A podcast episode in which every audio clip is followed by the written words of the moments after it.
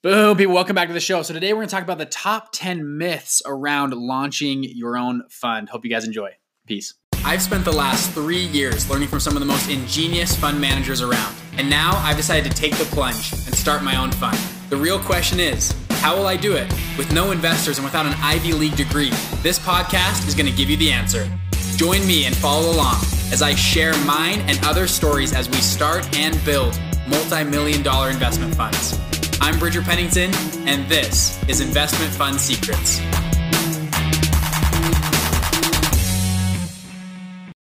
Boom, people, welcome back to the show. So, today we're going to talk about the top 10 fund myths that you need to know. So, let's kick it off. Number 10 is you need a license to run a fund. Now, it's a question I get all the time for people what licenses, regulations do I need? So, if you guys remember from previous videos, I talk about if you don't charge a management fee and you're not trading on public markets, you're not trading uh, futures or commodities or forex trading, and you don't charge a management fee, you don't need to have a license.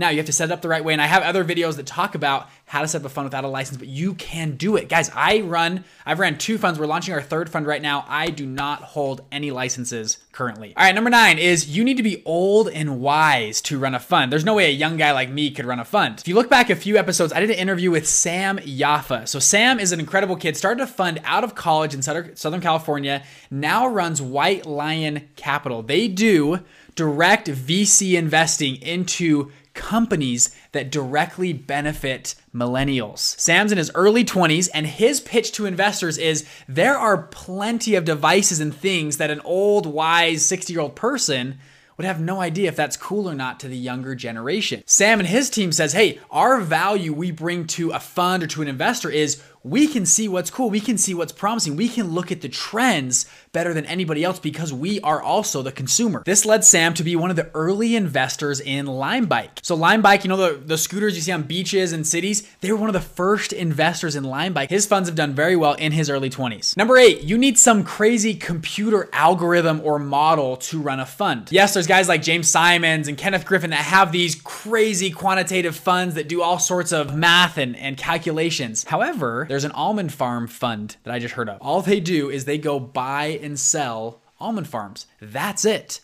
That's their entire fund model.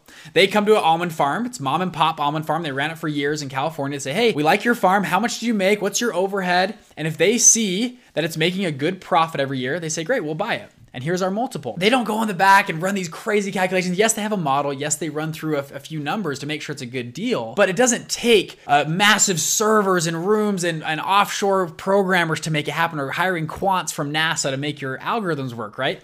relatively simple funds. Real estate funds are that way. There are funds that go out there that are funds that just flip houses. That's all they do. Guys, people without a high school degree can flip houses right? There's lots of people flipping houses. You watch a couple YouTube videos, you can flip a house. They go out and said, instead of flipping one house, let's flip 20 houses. So, yes, some fund managers do have the crazy quantitative stuff, but a lot of small funds don't. That's like comparing saying, well, there's no way I could ever, ever start a company unless I was like Google and had hundreds or thousands of engineers.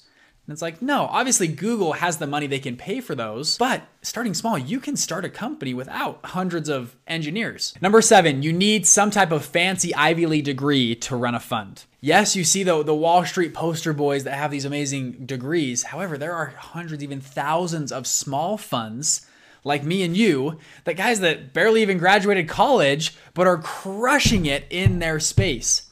If you look back at one of our videos, the fund launch formula explains how my dad pitched a deal over the degree and they were beating out Harvard guys pitching the same investors. So, debunked, you do not need an Ivy League degree or some fancy pedigree to launch a fund. Number six, you have to hire expensive lawyers or accountants to start. A lot of people ask me, Bridger, how much money is it to start? And yes, if you were to go out cold on the street and hire lawyers, it would probably cost you 25, 30 grand to set up a fund at the minimum. However, I was able to launch my fund for about $5,000, my entire fund. That's not syndicate deals. Syndicate deals are even less than that because I grabbed old legal templates, good legal templates for previous funds. I used them, edited them for my own fund. In our mastermind group, we actually give you these documents and help you get them ready to take them to a lawyer. And instead of spending 25, 30 grand, you end up spending about three or four, maybe five grand on legal docs. If you're interested in the mastermind, you click the link below, go to investmentfundsecrets.com. You can see more about what we offer in our mastermind program where we have mentors come in and help you launch funds. A little plug there for the mastermind. All right, number five, fund managers don't make that much money. It's not that lucrative to be a fund manager. Are you kidding me?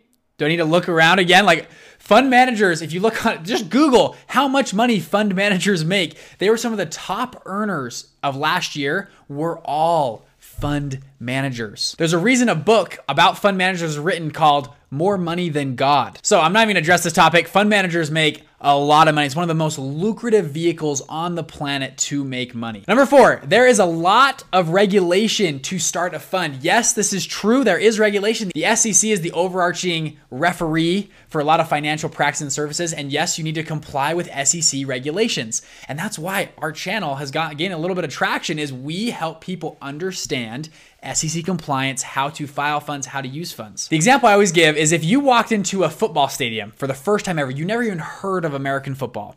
You walk in and you just start to watch the game. I'm gonna bet after 30 minutes, you're gonna be pretty confused, pretty bored, and thinking, who are these crazy Americans that they have punts and there's a fourth down and there's a flag and they got to go back and forth and their turnovers, interceptions. What is going on in this game? However, if someone sat down next to you for 15 minutes, explained the rules of football, what a punt is, what a touchdown mean, what a field goal is, after about 15, 20 minutes, you could probably understand the rules of the game and might actually even like it by the end of the game. The same thing is true with financial services. A lot of things on the surface seem very complex. They seem out of and left field. You don't understand how things work. However, if someone like one of our mastermind mentors sits down with you, or my dad, or, or other of these mentors we brought on sits down with you and, set, and teaches you the rules of the game, things get a lot easier and become pretty easy to play. And you can start figuring out strategy and figure out, oh, on a third down, we should do this, or on a fourth down, we should do this. The same thing is true in the fund space. Once you learn the rules of the game, everything else gets easier. And that's what, what I'm here to teach you about is the rules of the game. Number three, you need to know a lot of people with money. Yes, this does help. If your grandpa's a billionaire, that would help if you're starting a fund.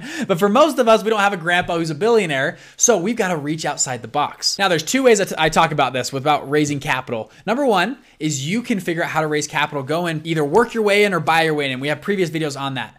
Secondly, though, is you can partner with somebody who already is very good at raising money. There are people out there that have spent their entire careers making connections, meeting wealthy people, so that one day someone like you can approach them it's launching a fund and they can be your partner and help you launch a fund. I go back to my dad's original funds. His first funds, he is an okay money raiser. He partnered with an incredible money raiser and them together raised the money and managed the money, did very well. Now my dad's a co-founder of a $20 billion family of funds. He did it by partnering, finding people who had the skill sets that he didn't have. Number two, you need lots of time to run a fund. It's very time intensive. And I would I would agree with this. Yeah, it is time intensive to run a fund. It's like anything in life. It's like anything in life. You got to put effort and time towards it. But what other thing are you going to put time towards that's more valuable and going to make you more money than running a fund. So, yes, it does take time to run a fund. However, it's one of the best vehicles on the planet to make money, most lucrative path to do it. So, your time, what's better spent than going after one of the best vehicles on the planet? Yes, you can keep working your nine to five job, starting your small little business, or you can dedicate yourself to a fund. I love Stephen Schwarzman. He's the co-founder of Blackstone, one of the largest funds in the world, managed over $300 billion. Credible fund. He says it takes about the same amount of work to start a small company, small organization, small house flip as it does to do a big company or a big organization or a big flip. So why not, if you're gonna spend the same amount of time doing either one, why not spend time going big? I love Stephen Schwarzman's attitude toward that, and he did that with Blackstone. Their first fund, they raised a billion dollars in their first fund, biggest raise ever on a first fund, and they've crushed it ever since. But I think that is true for a lot of us. A lot of us play too small because of some theoretical false beliefs in our head that we can't do it or we can't succeed and get there. And that segues us into number one the top myth about launching your own fund is, Bridger, I just don't know if I'm up to the task. And this is a is a fantastic question. I felt this many times. Is I am am I up to the task of running a fund? this is where a lot of these questions dovetail into. Well, I don't have the degree. I don't know the people that are that have money. I don't know how to manage. I'm not old enough to manage. I don't have the experience. I don't have the confidence to manage money or manage a fund. And yes, it's true. I've said this in previous episodes. Running a fund is a big deal. However, I'll go back to what my dad said. In my dad's story, he grew up in North Las Vegas, went to a ghetto high school, barely got into college, graduated with C's and B's in college with two kids, had just been an entrepreneur his whole life. He just hustled and worked and he told me this, Bridger. He said, throughout my experiences in the companies I ran, I figured out that I was I was good at managing the books of our company. I was honest. Money didn't really tempt me. I wasn't greedy. I didn't want to steal from the company ever. And third was he had finally built up the confidence in himself to say, you know what? I can do this.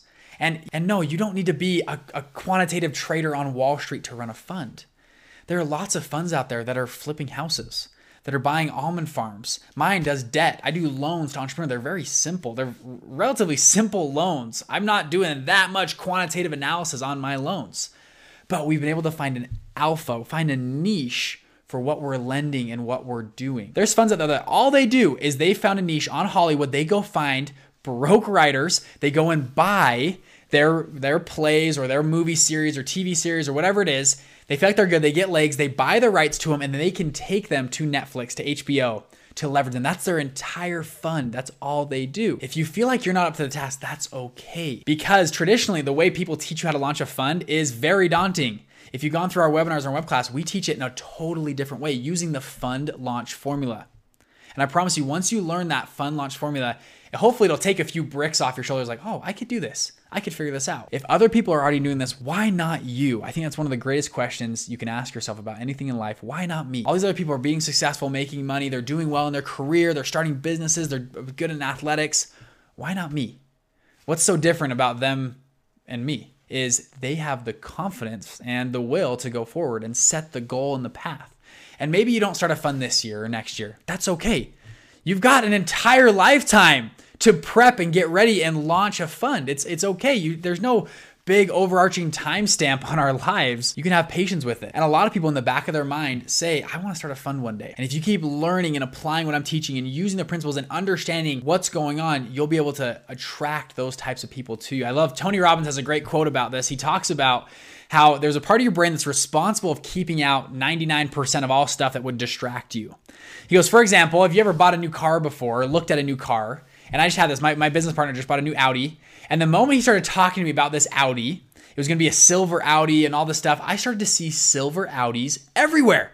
Every time I got, I'm like, oh my gosh, my neighbor has one. And up the street, I was driving, I saw a silver Audi, and I started to see silver Audis everywhere. And I'm sure a lot of you guys have felt the same thing. The same thing happens when you start learning about funds and syndicates. Is when you start learning about this world, you start talking to people and recognizing other people and other places and other niches you could build a fund for. So whether it's right now or in 50 years, that's okay. There's plenty of time on this planet. We've all got time out here. So whether it's today or in 10 years, that's okay. But just learning about the fund world attracts those type of people too. And the last secret I'll tell you is this, is there are a lot of people out there that have a dream one day of running a fund. There are people out there that have flipped houses for a while, done trading on a small scale, have worked on maybe they worked on Wall Street or they went to Harvard and they have this dream of, man, one day if I could be a fund manager, that would be incredible. However, they don't know the stuff you know.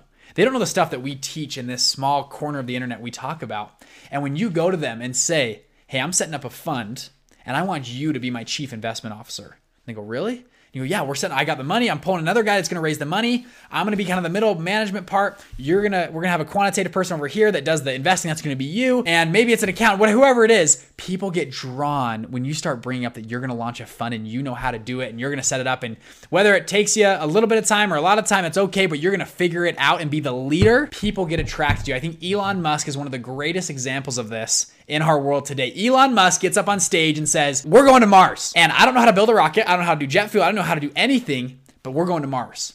And guess who starts calling him? Engineers, rocket scientists, businessmen want to put money in. They all want to fuel the dream to go to Mars. Elon Musk says, We're going to make an electric car. We're going to make a cyber truck. We're going to make a Roadster. We're going to make fuel cells that, whatever, for these semi trucks that go a thousand miles. He gets on stage and people love it and they get behind him. And he says, Honestly, he's like, I don't know how to do it but I can find the people who can do it. I, I love there's one story from Henry Ford, and Henry Ford is uh so he's in court and they're asking him, they they say, Henry, for pretty much negligence, Henry, you don't know how to build a car, and you're putting people in these cars and they're crashing and dying. And they go, Henry, you have you are negligent. You don't know the first thing about building cars. And he goes, in this case, he goes, What I do have is I have a, a telephone on my desk, and between those 10 digits on the telephone, I can call up anyone in the world that can build me and do whatever I do whatever they want for me. And he said that is my power. And the the court case was dismissed. And it was a pretty cool quote of Henry Ford recognized I can't do everything, but I have a phone. I have the resource to find other people that can do it for me. He had the dream. And that's what we are. As the fund managers, as that top peak, we have the dream. We go out, we have the mission, and we can build people around us. No one does this alone. So if you feel like you can't do it for that last one, you can't do it, that's okay. No one does this alone. Find team members. If you feel like you need a Harvard degree, great, go find a partner with a Harvard degree. If you feel like you can't raise money, go find a partner that can help you raise money. If you feel like I don't know what to invest in, go find some house flippers or people trading already. Test them out, test their models, and find a good horse to back and build the team behind them. That's the power of what we're doing. So I hope you guys enjoy this episode. If you like our stuff, give us a follow or subscribe, whatever it is for this video or whatever you're listening on. Um, give us a review if you can. And if you're interested in learning more, go to investmentfundsecrets.com. I actually have a live training on there that I do to teach you way more in depth about funds, talk about our mastermind program, and how you can accelerate your learning in this process. It's been fun being on with you guys today, and I will see you on the next episode. Peace. Hey, hey, wasn't that awesome? Hey, if you want to learn more about funds, I actually have the unique opportunity to sit down with a co-founder of a 20 billion dollar family of funds for an entire hour and he did a full training on how he launched his fund, how to find investors, how to find your niche in that space. If you're interested, go to investmentfundsecrets.com. You can hop on that training for absolutely free.